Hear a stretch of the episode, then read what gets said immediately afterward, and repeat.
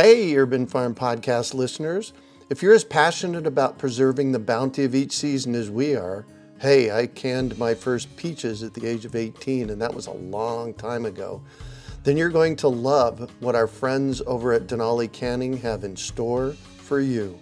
They're on a mission to spread the love and knowledge of food preservation, and they're inviting you to join the journey for free. Right now, Denali Canning is offering free canning lids to anyone who wants to dive deeper into the world of food preservation. Yes, you heard that right, absolutely free. It's the perfect opportunity for both seasoned canners and those curious about starting.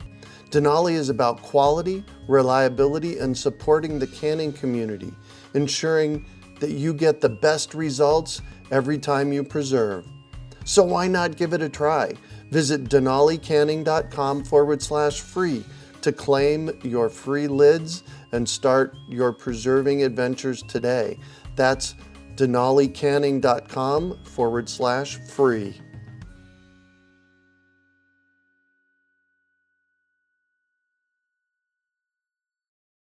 Greetings, urban farmers, gardeners, and healthy food visionaries. Farmer Greg here, and welcome to the 581st episode of the Urban Farm Podcast, where every day we work together to educate and inspire you to become part of your food revolution.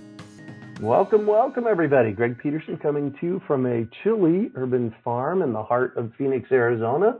I am here tonight with Bill McDorman. Welcome, Bill. Hello, Greg. Good to be here. Always great to chat with you on these uh, monthly seed chats. Thank you so much. Tonight, we are going to be talking about a bunch of things, but where we're going to start with is seed health and your health. How does saving seeds create a healthy community? And I know Bill's got some stories about that. And so, how about if we just jump in? You know, the idea for talking about this just came from the fact that we've just gone through uh, a pretty divisive um, political time in our country, and there's all sorts of calls for us to come back together and and rebuild some semblance of a community. Yeah, you know, and do and do that with people that you know a lot of people were angry at actually.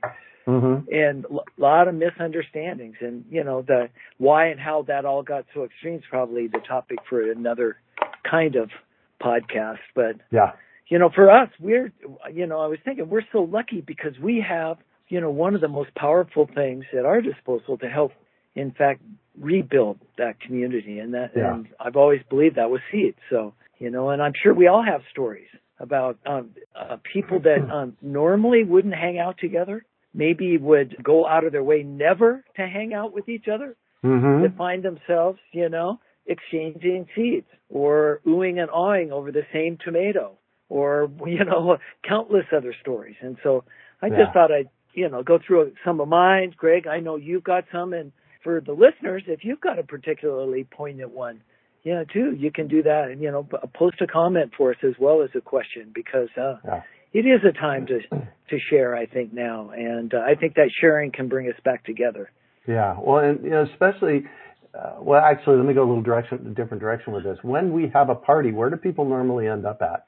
A party? at a party, people end up in the kitchen around the food. You know, oh, we come yeah. together. No. We come together around food, and you've said it many times, Bill, that you know without local seed, we can't have local food, and everybody needs to eat, whether you're a, you know, no matter what what part of the political spectrum you're on, we have to all eat. And I know that the the you know the people that are a little bit more right winging, they call them preppers and the people that are a little bit left leaning maybe are called hippies, but we're all out for the same thing. Yeah. And I had this realization, uh, and this is as political as I'm going to get. And I had this realization this week that if we're going to get past this and move on and move forward pers- uh, positively, we have to let go of what's happened and jump in and act as if everything's fine.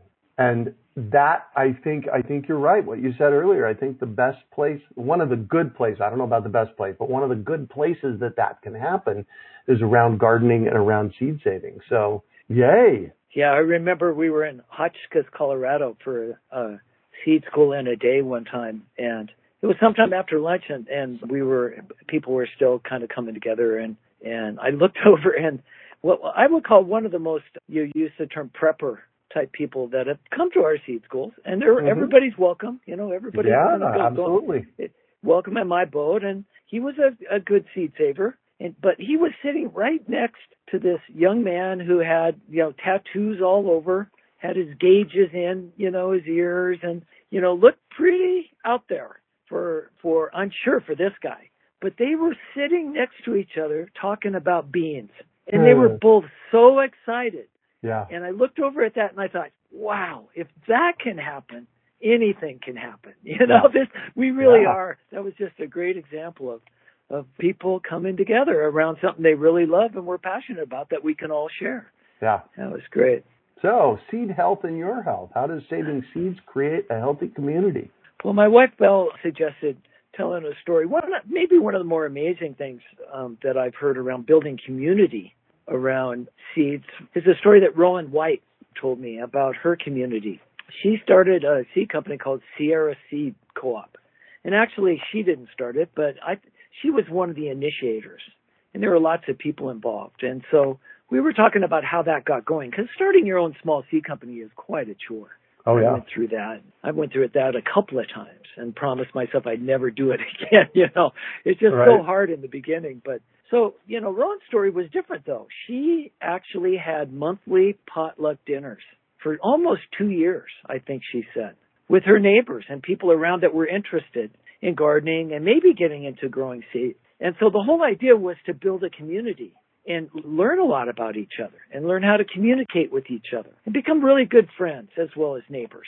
And once they had that base, then and only then did they start talking about growing seeds together and starting a seed co-op, mm-hmm. which blossomed into this wonderful and beautiful company. And so, you know, I like that idea that how everybody in your neighborhood could come together and do that sort of thing around seeds, that they were interested enough in doing it. And it provided then some some financial means for everybody. So that was good. Yeah. So what does her co-op look like that was uh, created around food?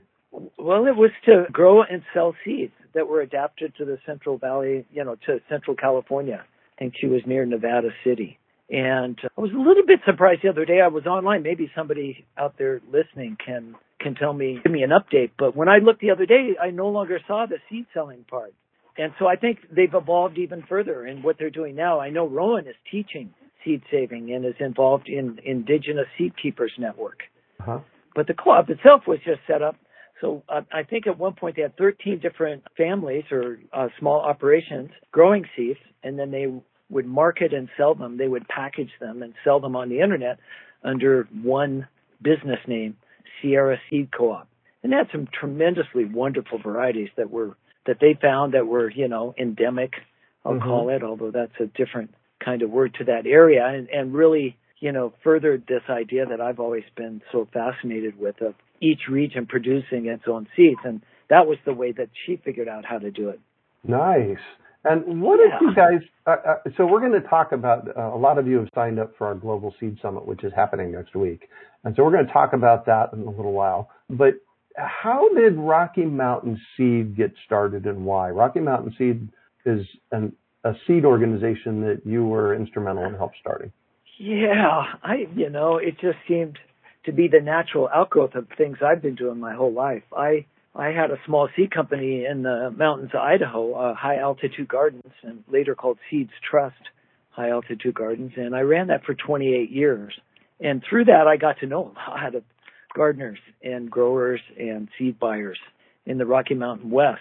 Mm-hmm. And so when the time uh, a time came when I was asked if I wanted to uh, help start a seed conservation organization, a nonprofit that would further, you know, the idea that seeds would be produced in every community for those communities and really build resilience, as you said earlier, you know, local food with local seeds you know, it just seemed like a natural outgrowth to all the things I'd been doing before. I'd been the director of a seed conservation organization in Tucson, Native Seed Search, and I had knew everybody in the Rocky Mountain West. I had, I think, like 24,000 people on my mailing list by the time I sold high altitude gardens. And so, you know, I put both those things together and within a few years we were up and running. We got some generous funding from an, uh, a wonderful unknown anonymous donor and uh, mm-hmm. we were off and running and now um, surprise yeah, we're over six years old which is really really kind of a shock and we've got i don't know five or six thousand people in our email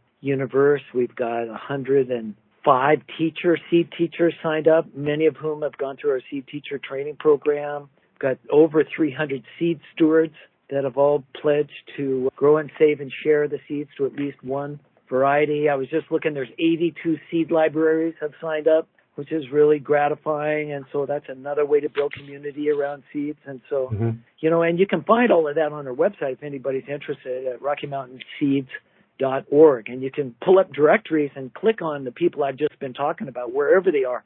And they're all over North America surprisingly enough. You know, we started this to focus on our region, but you know, they're seeds and they're seed people all over and everyone wants to learn. And so we never limit anybody who wants to help us.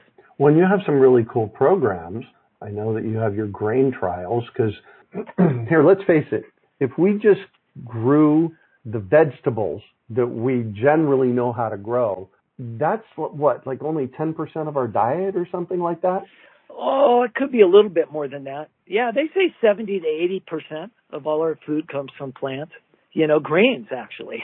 right. That's that's where I was going. Yeah. So, you know, yeah. if we're growing 10 or 15 or 20 percent of our vegetables, you know, with squash and watermelon and that kind of stuff, it's still only you know a small fraction of what we eat. So you guys you guys jumped in and did grain trials, and I I actually want to prompt you to talk about Sonoran white wheat and how how you were able, you and a crew of people were able to resurrect that over the course of about what five or six years.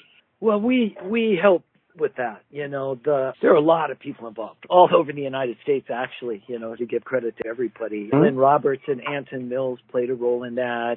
Ellie her Heritage Grain Conservancy. You know, there's a lot of people that played a role. But when I was at the Directorate Native Seed Search, we, along with I think four, five, six other either institutions, businesses, or individuals got a SARE grant to start growing it on a larger scale. And so the story at Native Seeds was that, you know, only a few handfuls of the seeds were to be found at one point. There just weren't that many around, especially the variety, the, the you know, the, the white Sonoran wheat that had been grown and saved for 400 years in the mm-hmm. Southwest. Mm-hmm. And that's what we were really interested in, is bringing that back in the Southwest. And so so we started this program, and uh, by the time I left as director, I was told there were 1,100 acres of it growing. You know, and so I'm and I there's not that I don't know of that many acres personally, but there are a lot of acres being grown by several growers in the Southwest, and now it's a staple for several bakeries and um, mills and breweries even. Mm-hmm. And so it's just a great story of how we can you know, sit back through the past and take advantage of all the gifts that we've been given. You know, this wheat goes all the way back to the Fertile Crescent, you know, and it was so good it was brought with the Moors into southern Spain where it was used. And then when Spain, you know, conquered the New World and they sent their missionaries then up from Mexico into the Southwest, that's what they brought. It was the wafer wheat or the body of Christ.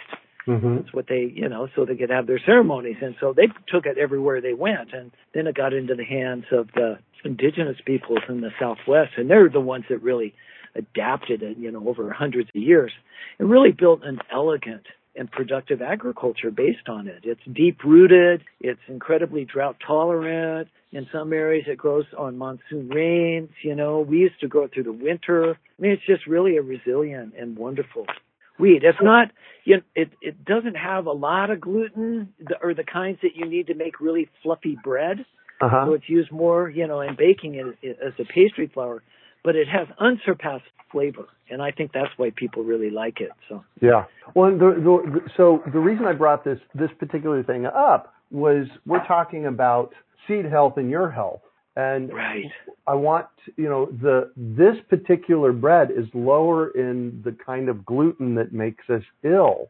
So that's one of the that's one of the big magical yeah. things about this particular uh, wheat. Can you talk about that? And then I want to I don't want to skip over how it happened. So go ahead. Yeah. Well, you know, so the the smoking gun is still missing from all the gut problems people are having. You know, generally they're associated with gluten.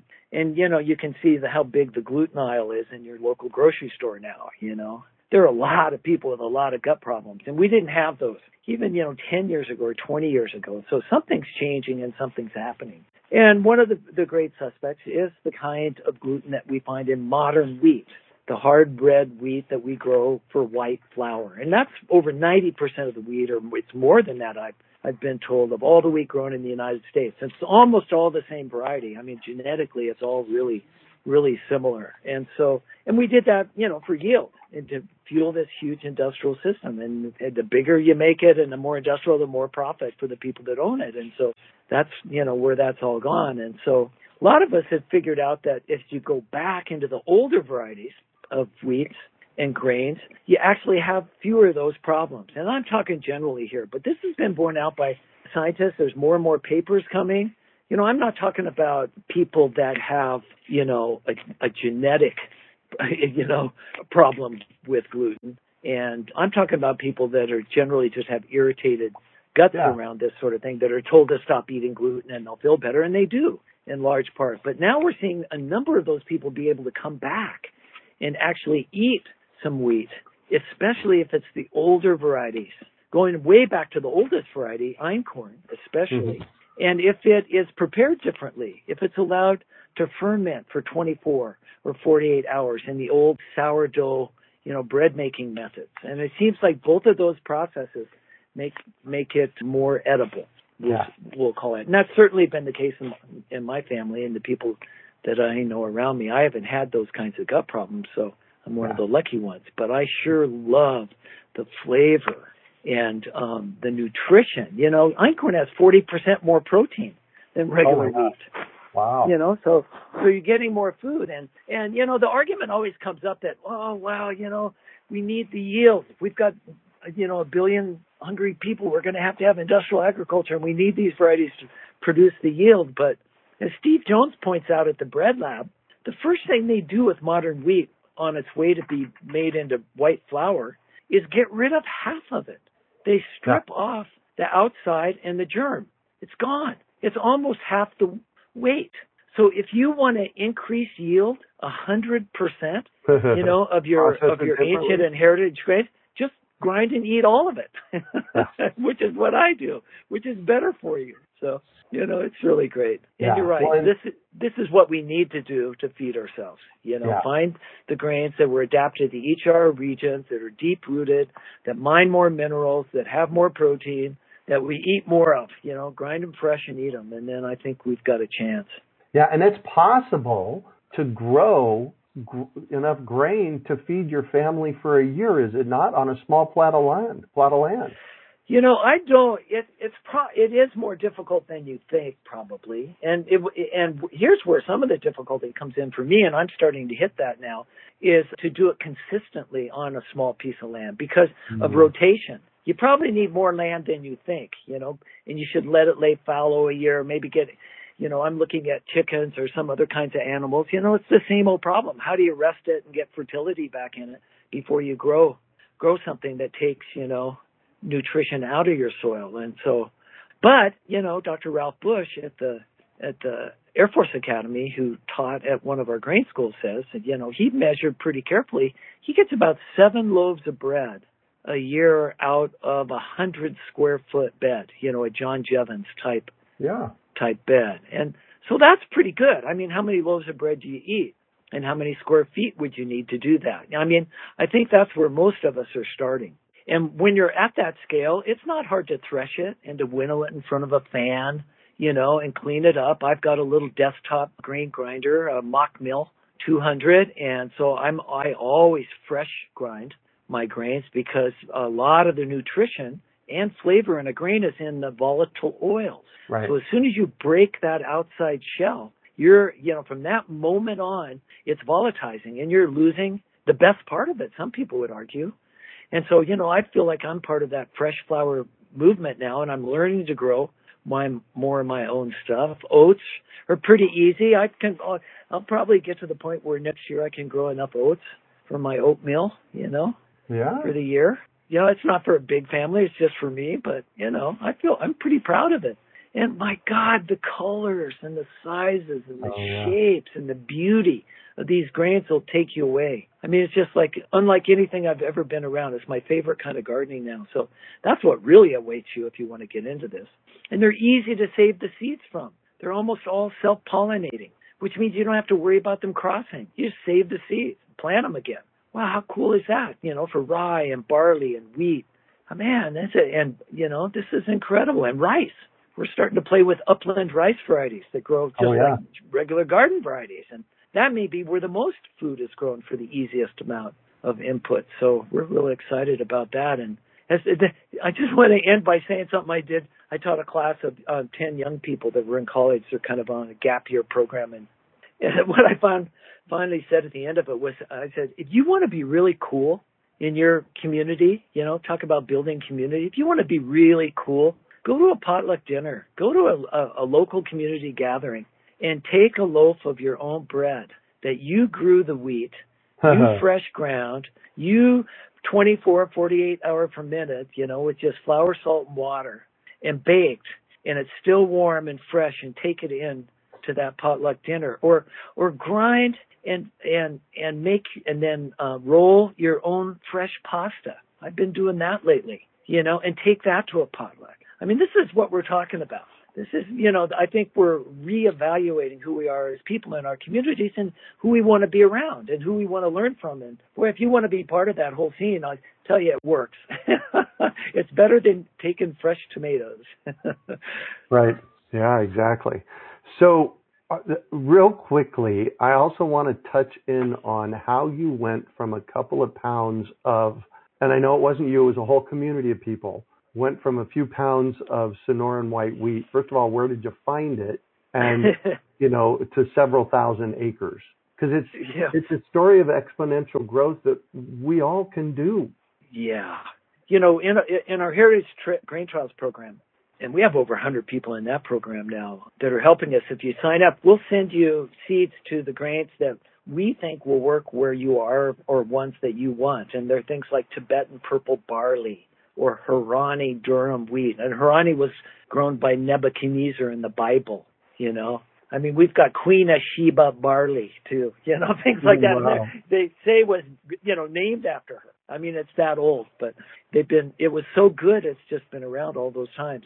And so when we send you seeds, we'll only send you a few. I mean, we just have a few of some of these still. We're still finding them. We're trying to bring this whole thing back. Mm-hmm. But, you know, if you only planted one of those in a pot, say you live in a dorm room like the students I had a couple of weeks ago, grow one einkorn, black and tan naked einkorn, grow one plant. I'll give you one seed, grow one plant. You'll get, end up with, um, several hundred seeds from that first year. Uh-huh. And then take those and grow them out and you could have easily two to three pounds the next year. Take that and you can have a hundred pounds the next year or more. And from there, Wow. it's thousands.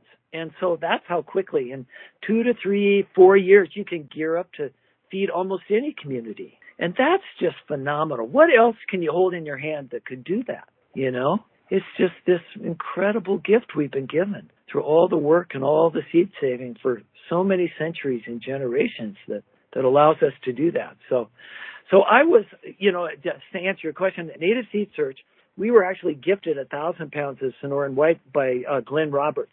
He had started Anson Mills and he was contracting, had just started contracting some farmers to grow ancient and heritage grains for him for his his mill, Anson Mills. You can find their stuff in almost every uh, high-end grocery store around the United States now. And so I had quite a bit of seed for the first time. We were growing and, and expanding our own, but I had some seed and some folks from in southern Arizona came to me and asked if they could buy 400 pounds of it. They wanted to go big. They had a 20 acre plot. We are getting into grades and they wanted to, they wanted to go big.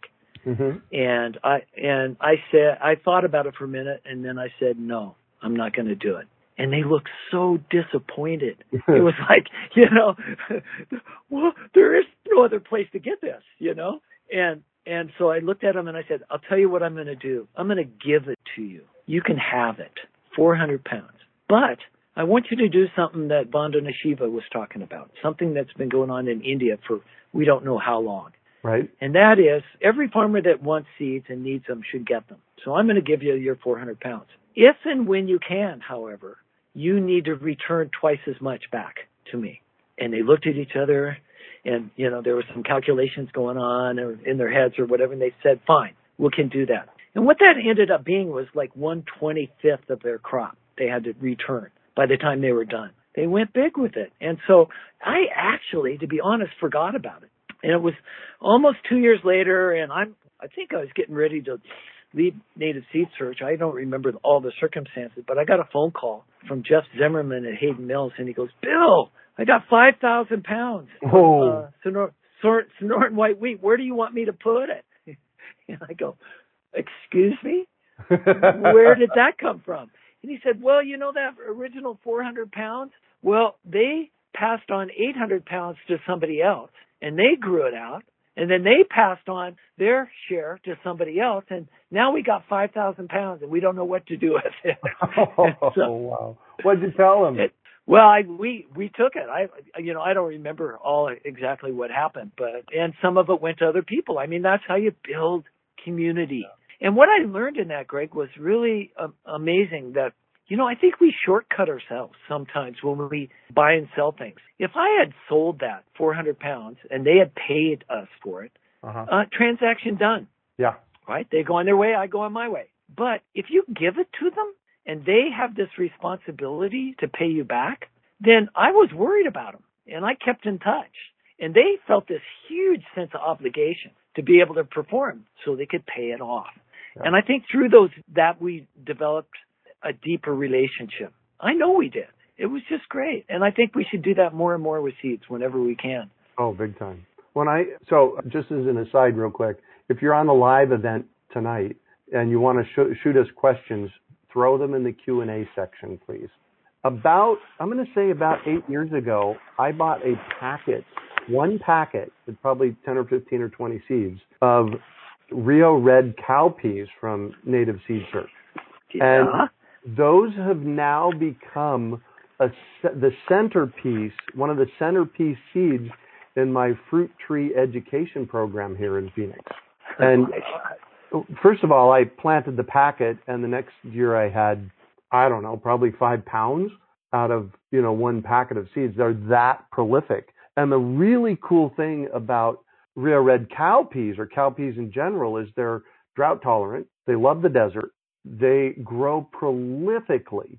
One seed could easily make you a thousand seeds the next year. And the they're nitrogen fixers, so they're pulling nitrogen out of the air and out of the soil so that at the end of the season, like right about now, Novemberish, when they start dying back, I just, they're my mulch for the winter. But what makes them the centerpiece for my fruit tree program is it's very important here in the low desert to shade your ground, especially around where you're planting trees. So what I do, I have a, I have a uh, tube of them right here this is a, uh, I've just picked it up off of the ground. This is a container that is uh, easily 18 inches tall, and it's it's a plastic jar, and it's four five inches in diameter, and it's full. And these are seeds that I've been harvesting over the past few weeks. And what I'll do with them now is I have a Great American Seed Up uh, card, seed card made for them and I will, while I'm watching TV at night with my sweetie Heidi, I package these and I'll put eight or 10 seeds in a packet. And when people come and pick up their, their fruit trees for my fruit tree pro- program in January, I give them a packet of seeds and say, plant your tree and put two of these under each tree. And oh then what that does is they sprout by, you know, June or so and they shade the soil, making it that much easier to grow here in the low desert. Wow. Yeah. So, and, and oh, and what happened this year is I actually had one of my clients, they brought me a bag of them. So mixed in with this container on my desk is a small bag that somebody else grew and brought back to me. So. Wow. Yeah. There you go. Yeah. Well, just imagine being in a community where everybody did that. They all right. had their one thing. Yeah. You don't have to grow all your own seed and save your own seeds. All you have to do is one thing like that. And if everybody did one thing, we'd all have enough. That's how the communities in Siberia were when I was there back in the day. They were all taking care of each other. It was just so wonderful. And I think that's the, you know, it doesn't matter your politics or your, you know, what you want. Let's just do that and all come together and then we could probably have better conversations on all levels. I, I really believe that. Not only does the gardening ground you out, you know, we know now that just putting your hands in the soil, like Michael Ableman taught us, oh. you know, it changes your hormones. So we're yep. grounding people out and then we're getting them used to the idea of abundance. So it's not a zero sum game or scarcity. So you got to get your guns and protect what you have anymore. It's because there's so much of everything around you that everybody's sharing anyway, you know. I mean, there's lots of value in this. I've never been around anything that could could change things on more levels than than doing this. Yeah, exactly. Somebody asked in the in the Q and A about Great American Seed Up seeds. They are still available. Let's talk about that real quickly. I just posted in the chat the link for the Great American Seed Up. This is an this is an interesting story of of abundance. About oh well, it was it was June of 2011, Bill, and I came yeah. to seed school in Tucson, and you and I had a conversation about what it would take to make a seed bank in Phoenix, and where we decided to go with it then was buying a freezer. So I actually went out and bought a 25 cubic square uh, cubic foot freezer and we placed an order for, I don't know, a thousand pounds, 1500 pounds of seeds that got delivered to my house. And all of a sudden we had a seed bank in Phoenix. The problem with that was, is it was a private seed bank in my, in my office is where I kept it at the time. And the, the problem with that became it didn't solve the problem. You know, it didn't solve the problem of what happens, how do we get everybody with seeds here. So then after well, that, and they go ahead. And they get old and die. Who does? Well, the seeds. I mean, eventually, you know. I mean, it's a big responsibility to try to take care of all of that by yourself. Right. So you and I talked about having regional seed banks and yada yada. And what we came up with, I'm thinking this is back in 2000 and the fall of 2013. You and me and Belle were having a conversation and what we created was what if there were 10,000 seed banks in people's homes and people's freezers in Phoenix? What would it take to get that done? And in about a 10 minute conversation, you and me and Belle came up with our event called the Great American Seed Up. And the, the Great American Seed Up, and when you come to the summit next week, we're going to have a video show, a couple of videos showing the, you know, how the seed up has progressed and what it is. But imagine a room, 10,000 square foot room that has over a hundred varieties of seeds in it that people could come and scoop up for a fraction of a cost of a packet of seeds. So what that did is that motivated people to, to stock up, but not to stock up to hoard them, but to stock up to learn how to grow their own seeds and save their own seeds. And so in 2000, and I think we started doing them in 2014, and we did a Great American Seed up until 2019. And um, we'll tell you here in a minute about what happened uh, in 2020. But give me your take on the Great American Seed Up, Bill. Yeah, the, I, part of the idea I learned from a woman in Idaho who had ordered seeds from me one time and for survival she wanted a whole big can of seeds so that she could survive. And i you know i was talking on the phone with her this would be before the internet even.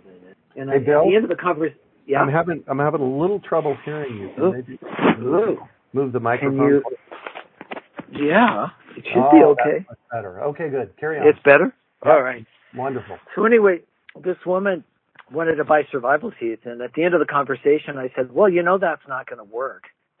She, she goes, what do you mean? The seeds won't work? And I said, oh no, the seeds will work. You know, I knew the seeds were good. I said that it's just highly unlikely you're going to grow 36 different varieties of things, you know, and, and get them all to grow so that you could survive in case you, you know, the grid went down or whatever reason you have. And I said, and furthermore, you know, how long is that going to last if you're the only person growing food in an ocean of hungry people? You know, and in Idaho, I think at the time there were 2.2 guns per person. So just think about that. I'm going to grow my own food and survive. You know, uh-huh. it's like that doesn't work. And so she said, so what would work? And that was the question. I said, well, the only thing that really I would, you know, who knows if anything will work, but the only thing I would think that would work is if the whole community had seeds and could grow their own garden. And she goes, I'll call you back. And she hung up. And about, and I thought that was the end of it. And about three weeks later, she called back and she had organized what she called the Idaho Stake, which was a centralized body for all the Mormon churches in yep. the whole region of Idaho. And that's what they did. They got big bowls they could, you know, we went, we tried to get them enough packeted seeds, and it turns out 90% of the cost of a packet of seeds, if you buy it, is in the packaging and the distribution to get it to where you want it. And so let's just dispense with all that. Let's yeah. just get you seeds. So they could afford them. And so they just got out big bowls and on church, after church one Sunday, had everybody in the Idaho stake go down a line and with little packets sitting in front of the bowls, package their own everybody wrote down their instructions and took home what they needed for seeds. And it was really a, an efficient and easy and beautiful way to distribute, you know, seeds to a lot of people. And so that's basically what we're doing with the Great American Seed Up. We're getting them almost farm direct, you know. Farmers don't sell their own seeds. What they they're usually contracted with several, you know, growers and there are a few of those that do open pollinated, you know, seeds, land races that are left from before the industrial storm, as I called it, and the whole hybridization thing happened. And so, and I just had learned who those people were over the years. And so we got in touch with them and we bring the seeds right in from them. They're the ones that clean them and bag them. And, uh, we bring them into the seed up and we put them in buckets with, you know, popcorn buckets. We don't have fancy bowls and people just scoop up what they need and put it in a packet. We got little cards with the instructions on them and they take them home. And then all day long, we just teach people how to save them. We run workshops and how to start them, save them, um, and store them. And so, you know, how many thousands of people do you think now are doing that in Phoenix because we've been doing this now? Right. Well, and that's what, and in t- 2019, I think we had almost 900 people that scooped seed in, in a two day period. So COVID happened and, you know, we couldn't put 900 people in a room scooping seeds. By the way, having you know, and that wasn't all at once, but having three or 400 people in a room, in a 10,000 square foot room, scooping seeds is epic. It is amazingly, mind blowingly epic. The energy in the room. It's like Christmas times 10, right? And yeah. so again, once again, Bill and well, I think it was Bill and Val that were having a conversation back in March. And when we had our monthly Great American Seed Up meeting in March, Belle said, well, what if we put together packets for people to be able to do their own seed ups? So that's what we've done. And so we've put together packets and uh, where you, when you buy a seed up bundle for yourself and you can do them for, you can, you know, give them as holiday gifts. You can, we had one lady put on next door, you know, that community site next door. She said, I want, oh, yeah. Oh, she found nine other people because what we do is instead of individual packaging, what we do is we put them, put them together in 10 packs. So you can get a 10 pack of cucumbers, a 10 pack of wheat, a 10 pack of, and along with that comes the plastic bags to put them in and the business card that tells you all about that different variety. So if, if you go, and the link is in the chat box, but if you go to greatamericanseedup.org, you can find out all about how to do your own seed, basically Great American Seed Up on your own. And the really cool thing is, is that the amount of seeds that you get is, is three to 10 times what you get in a normal packet of seeds. Right. And we designed it that way so that we could super energize the local seed economy. Well, we just and we're taking advantage of the fact that we don't have to package them. Right. I mean, we still we're we are doing packaging now, but we're doing bulk packaging for you. Right. You're you know everyone's got to be the ones that breaks them down into individual sizes, and again, that's where all the expense is. So if you have a party and can do that, you can save tremendously on it. And yeah. again, it just gets more great seeds into more people's hands. And then what we do is it comes with education. So at the summit next week, Bill is on Friday and he's talking about seed saving. Belle's talking about seed saving. Bill is talking about how to store seeds, I know that Kari is talking about how to how to start seeds. Really, the the keystone of everything that we do here at the Urban Farm and with seeds and with Rocky Mountain Seed Alliance and and Kari's uh, microfarm project is education. We really want to teach you how to do your own seed saving, plant your own seeds, and have you be successful doing it so that we can grow this whole thing exponentially. Yeah, that's it. Yeah. Yeah, we're not trying to build an empire here. what we're trying to do is maybe just make it as a human community, you know. Maybe Get just, that, I'm sorry you not, dropped out there again. Maybe just let. Uh, and it's not even new what we're trying to do. We're trying to get back to what we had two generations ago. Right. You know, where every family, everybody that grew something saved seeds. And every, you know, valley and area was pretty much self-reliant in its yeah. own seed production. And that's just the most beautiful thing because every seed then is starting to adapt itself to where it is. And we get to help choose, you yeah. know, what we're going to have. So yeah, it's really a beautiful, beautiful thing. And, you know, so, you know, modern language, it's like a big Costco or a pop-up, you know, event for seeds. And now you can do one and you can use it in your nonprofit or your garden club or, you know, another way to bring people together and build community where you are. And you can do it in small amounts. That's why we did 10 packs. I mean, if we do this long enough, we might do thousand packs. I don't know, you know, if people right. want them. But we did them small because that's CDC guidelines now, you know. Let's get together in small groups and do these sorts of things. Still take advantage of being around, you know, some people, but let's not be dangerous yet. The things are still, still, we still have to watch each other. So, you know, but it's, it's, it's hopeful. I think that's the word, you know, that comes out all of this for me and these, as we head into the dark days of winter. It's just so hopeful. Yeah, yeah, exactly. I do have a couple of questions here. Tammy said seed's still available at the Great American Seed Up virtual event. It is, and I posted that link in the chat box. Christian says we can't all sustenance farm. We've progressed that point, past that point. Christian, I actually think we can, and I'll say more about that in a minute. And some of us need to stay specialized. That is true. But our commercial mass produced system is harsh on the environment, our biodiversity, and our own internal systems. Where is the middle ground? Do you believe we can find a way to scale cottage industries without sacrificing sustainability and environmental ethics? You want to you want to touch on that? I have some things to say about it, Bill. Yeah, we better hope so. yeah. yeah, and, and I don't think it's going to be our choice. I, you know, and I think we will find a middle ground. And I think yeah. that those of you, us that are trying to learn how to at least grow some things. I don't, th- you know, I believe in specialization. Not everybody has to grow everything, but I do know that the people that are a little bit closer to the land are healthier and happier. I think that's, you know, mm-hmm. and so what's wrong with having more of that in your community? Also, you know, I think right. there's side effects to that yeah. and learning how to take care of each other. But yeah, nobody knows the ultimate answers to those. What you need to do is pick what you're going to do next. And you should do that around your passion and around what you really want. And there'll be plenty of people. If it's, if it's never to grow anything or any seeds or anything at all, I'm sure there'll be plenty of us out there that are doing it that'll trade with you, whatever you end up doing, if you're passionate right. about it. Yeah. yeah. Exactly. So here's my take on it. And I started, you know, my, my starting point on a lot of projects is like, what if we had 10,000 people with seed banks in their house?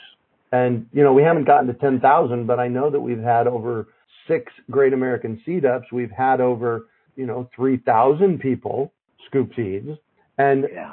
You know, about 10, 12 years ago, I was having a conversation with my buddy Scott Murray, who's a commercial farmer consultant. He's organic over in San Diego. And on my, and I was actually in San Diego talking with him. And on the way back from San Diego, on the drive back to Phoenix, I started thinking, and I did the math in my head. What would it take to feed Phoenix as far as urban farms go? And when I say urban farm, I'm talking about a backyard garden that might feed four to 10 or 20 people. And where I reflected back to with that was when I went back to college, I went back to college late in life. I, I, at 39, I ended up at Arizona State University, and I owned a software company back then, which was making enough money for me to get, you know, make all get all my bills paid, but it didn't make a lot of money. And I looked at my front and backyard and I thought, you know what?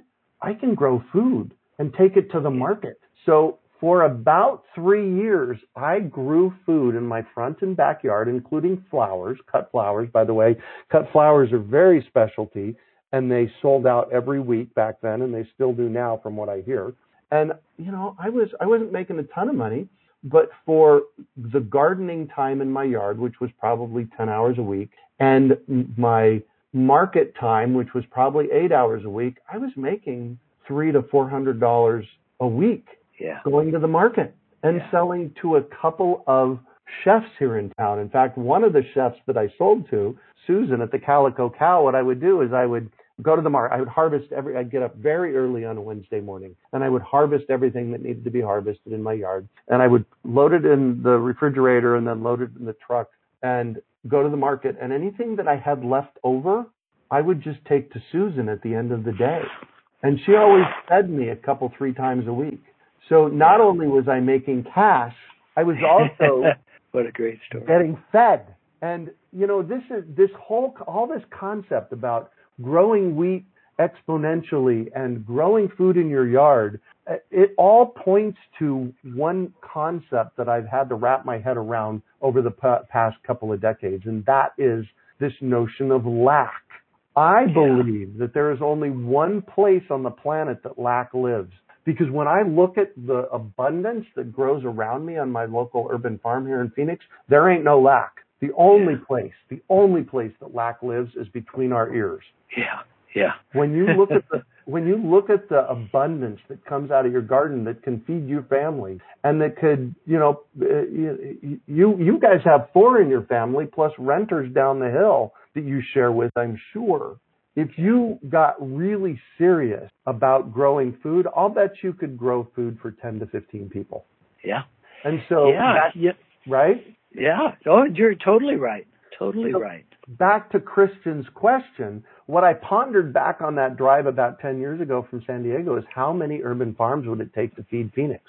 And I started with 10,000, uh, but it, it, it's ultimately 80 to 100,000. But guess what? I'll bet there are 80 to 100,000 under underemployed people in Phoenix that could start a garden in their back and front yard. I grow more food in my front yard than I do in my backyard that could you know, that could address this challenge, that could address this problem. And I think we, it's times like these, and I've been educating about permaculture and about growing your own food for over 30 years. And what I've noticed with my education business is that in when times are good, I have an okay business. People listen. You know, my uh, my podcast is five years old this month, and people listen and they get engaged to a certain level when times are challenging, like in 2008 and 2009, my business and the people that listened to me exploded exponentially, as did it this year. I've never seen this kind of growth. My fruit tree program, you know, I educate people about fruit trees and we bring in about 5,000 fruit trees every year that we sell here in Phoenix. And usually at the end of the selling season, which is toward the end of January, we have, you know, a couple hundred trees left. I'll tell you, we're running low and running out of most of the varieties that we have that people will pick up in January. So when Wow. when times of struggle happen, people get very clear about what's important, and Yeah. that is growing your own food in your yard. And we have tens of thousands of acres in the Phoenix metropolitan area that are dirt and gravel and grass that grow stuff that is pointless to grow. Does it sound like I'm preaching? Well, you know, there's some really great statistics I dug up for the this seed saving for farmers course we're doing online right now, and you know, a fifth of the world's food now is grown in urban areas. Uh-huh, It is, exactly. you know, so we know that's true. Brad Lancaster claims that there's enough rain, as little as they have in Tucson, Arizona, that there's enough to grow the food that people would need in Tucson, right there within the city limits Yep. using permaculture and intensive methods. They've they've run some pretty good numbers about that, and you can you can Google up Brad Lancaster and his catching rainwater magic that he that Oh, he gets into. You know, and then United Nations statistics point out that 80% of the food in the world is produced on two hectares or less. What is it? Or less. hectares like That's two right. That five acres or less. And almost all of it, the vast majority are owned by families. Yep. Small family farms are the people that produce the world's food. And we've become urbanized. And so it's not subsistence. It's just small market farming that's Yep. done that. Yeah. You know, 90% of the fresh vegetables consumed in this, in Russia come from small dacha garden, home gardens. You know, part of that's just because it's better fresh picked out of your own garden. Right. And so everybody, professors, everybody from every walk of life there has a garden and grows something. And and they're highly urban areas even. Everybody has a dacha, you know, so it's just it's a choice in some ways and there's Mhm. a lot of choices I think and it's going to be a beautiful transition. We're the only people that talk about having all of our food come, you know, through supermarkets and have it processed. And so and look what it's doing to us. We're sick. You know, we can't afford our own diet and our own Yeah. system in some ways. And I know I'm, you know, generalizing and there's all sorts of nuance to what I'm saying, but generally that's true. And so, you know, you may not want to become a subsistence farmer, but do you want to be healthy? Right. Mentally, you know, physically, you know, do you want those volatile oils in your grains from your fresh ground pasta? I mean, in a way, this talk is coming right back around in a big circle. What, what are we going to do that keeps Health. us healthy? Yeah, Yeah. exactly. Well, you know, it's interesting. So I have Lyme disease and, and I've been treating it for about five years. And I have this Oh. practitioner here in Phoenix who I work with and I go in about once a year to get blood work done. So I have a, you know, since 2014, six years, I have a six year history with Sherry of doing blood work. When COVID hit in March, given that both Heidi and I have Lyme disease, we decided Yeah. to hunker down. We basically self-sequester. We live at home together. We do great together. Uh, we grow a lot of food, a lot of our food here, and we only eat organically. So I went from eating out out at restaurants, you know, three to six times a week, uh, probably three to five times a week, and to eating at home a hundred percent of the time. And again, we only eat organic at home. My blood work this past time, and I know this isn't, you know, this isn't scientific evidence. It's more just interpretive evidence. She told me, Greg, I have never seen your blood work this good before. And the only thing I can, the only thing I can attribute that to is that I've been eating organic at home since March. I love And that's it. just that's just like, okay, well that's that's good evidence for me. Yeah, yeah. I it's gonna it's a really interesting thing that we all have to go through. And so again, how can we come together? How can we help each other? You know, and not be so critical. And if somebody wants to go out every night, go for it. You know, I've got friends that own restaurants. That's all really good, but but there's such a magic in coming home and at least growing some of your own food. Yeah. It's just incredible. I just pulled a loaf of einkorn rye bread out of the oven. You know, Oh, that was just flour, salt, and water made with a 130 year old sourdough starter, you know. Wow. and every bite is good. yeah. Wow. So there's there's a couple of questions on how to save specific seeds. I'm going to encourage you to get Bill's book. Tell me a little bit about the book, Bill, and where the, where, where people can order it. Oh, there's a Kindle version on on Amazon. It's called Basic Seed Saving. hmm You can order a physical copy on RockyMountainSeeds.org website. You can order uh, bunches of them if you want to teach a class or whatever. And the whole idea is to start with the easiest to save seeds first and work your way up. And so it's divided into three sections: easy, sort of medium, and more expert or more difficult. Yeah. And it was written in 1992 when I thought the world was going to blow up. And the idea was let's have a, a really cheap pamphlet in a way that if people had that and some seeds, they could make it. The, Yeah. Everything you really need to know about how to do it's in there. It's not there's no fluff or pictures or anything, but the basic information's there. And as somebody else said, you know, you could learn uh, all the information to save everything's probably on the internet now. You know, it would just take you too long to find it. You know, the the best of it anyway. So this is kind of a nice little condensed version. And and again, we teach online seed saving courses at uh, RockyMountainSeeds.org. We're doing a, one for farmers now. This spring, we're going to do a teacher training. If you're interested in teaching those in your Oh, community, yes. and then next fall we'll do a grain school online Oh, nice. Forced online, and we're going to Yep. just keep doing that for right now. And it allows us to get the best teachers from all over the world. It's really Yep. turned out to be interesting. And we do, you know, live office hours, and there's a lot of questions and back and forth and stuff. So, Yeah. so Well, plus, plus on the Great American Seed Up site, you can get books there with your seeds. right, we put a we put one of those books in with the pack with the the groups that we sell. That's right. Exactly. Plus, plus, out of that seed school that I went to in a, for a week down in Tucson in 2011, Bill and Belle and I created Seed School Online. And part Right. of the summit next week is part of the summit next week is our Seed School Online. So you can actually purchase a copy of the summit recordings or you can buy a VIP pass. And the VIP pass includes our full nine classes of Seed School Online and a PDF copy of Bill's book, Seed on Saving Seeds. So that will be available. That's available to you to start learning about seed saving. You know, if you go to if you go to globalseedsummit.com, that's available right now. You can you can sign up and start learning about seeds right now. So, Well, and the, the the summit itself is free when we put it on, right? Yeah. And Yes, that, that, this will just if you want access to all the recordings and stuff afterwards. Exactly. And so that Yeah. actually, and I'll be real straight with you, it does a couple of things. First of all, you get to learn all about seed saving. The Seed School Online course is an amazing course that Bill and Belle developed and gave through us since I think 2015 is the first time we gave, or 2014, I can't remember. So for the past five or six years, it's been in development. But the other thing that it does is it supports the work that we're doing.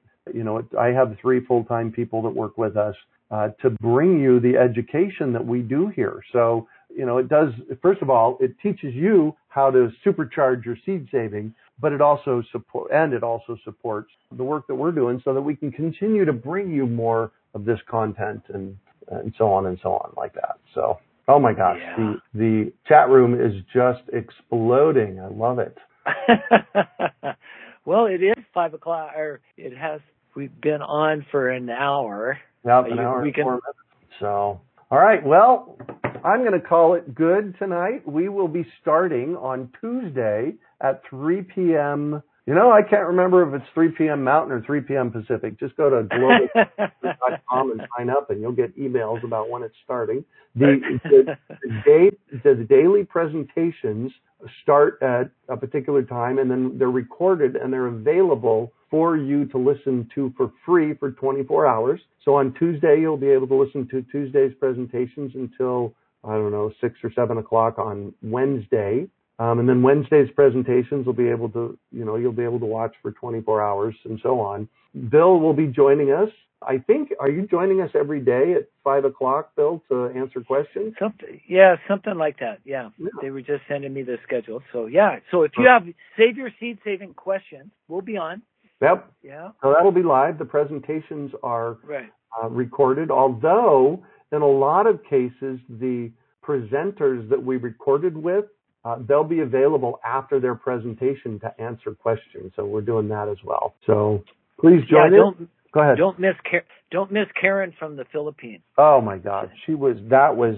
I, I have to tell you, her presentation was life altering for me because I I get to meet with these people online. We pull up a Zoom meeting and we actually record it. The what she talked about, and I'm getting Yeah. chills as I'm sharing it. The what she talked about changed my life. Yeah, they're doing great work. They taught courses to 5,000 farmers last year in the Philippines. Seed saving, Wow. basic seed saving, the basic stuff we're teaching. Yeah. There's real hope in there. Yeah. Hey Bill, we can we can ship seeds to Canada, can't we? Yeah. Yeah, that's what I thought. Susan, yes, we can ship seeds to you. We'll have to figure out the shipping on them. What we do is we put them in priority boxes. So there's a flat rate shipping on them, and I can get that for you if you want to email me. Uh, I am greg at urbanfarm.org. Hold on one sec, dot .org. Greg at urbanfarm.org in the chat room. So you can email me with questions there. Yeah. Any, th- any last thoughts? Oh, I'm just happy um, to be here and to be to have so many people that are so interested at this juncture in the world and and are willing to make themselves happy and they're healthy and their communities healthy and to to grow and share seeds with us. I'm yeah. I'm truly humbled that that we get to do this. So thank Yeah. you very much, everybody. Yeah, and I, I'm just scanning real quickly down through the chat box. Thank you all for the well wishes around Lyme. I'm actually doing pretty great with it. It's chronic Lyme. I've had it for over 20 years, and it was finally diagnosed in 2014. So yeah, it you know it is what it is. It's a new normal, and I'm 60 years old and getting to deal with uh, figuring this out. So welcome to our life, right? Yeah. Yeah. Well, you're doing spectacular. So keep keep up the great work. Thank you, thank you. I just tell people I can't help myself. Thank you, Bill. Thank you, right. All right. everybody, for joining us. We uh, appreciate having you here greatly. And as I like to say, farm out, and we will catch you on the flip side. We hope you enjoyed today's episode of the Urban Farm Podcast. Remember to listen for tips, advice, and resources to help you on your journey with urban farming. You can find us on the web at urbanfarm.org or send us an email to podcast at urbanfarm.org. In the words of Vincent van Gogh, great things are done by a series of small things brought together.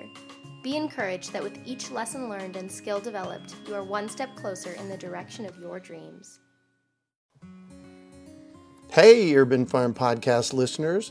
If you're as passionate about preserving the bounty of each season as we are, hey, I canned my first peaches at the age of 18, and that was a long time ago. Then you're going to love what our friends over at Denali Canning have in store for you. They're on a mission to spread the love and knowledge of food preservation, and they're inviting you to join the journey for free. Right now, Denali Canning is offering free canning lids to anyone who wants to dive deeper into the world of food preservation. Yes, you heard that right, absolutely free. It's the perfect opportunity for both seasoned canners and those curious about starting. Denali is about quality, reliability, and supporting the canning community, ensuring that you get the best results every time you preserve. So why not give it a try? Visit denalicanning.com forward slash free to claim your free lids and start your preserving adventures today. That's denalicanning.com forward slash free.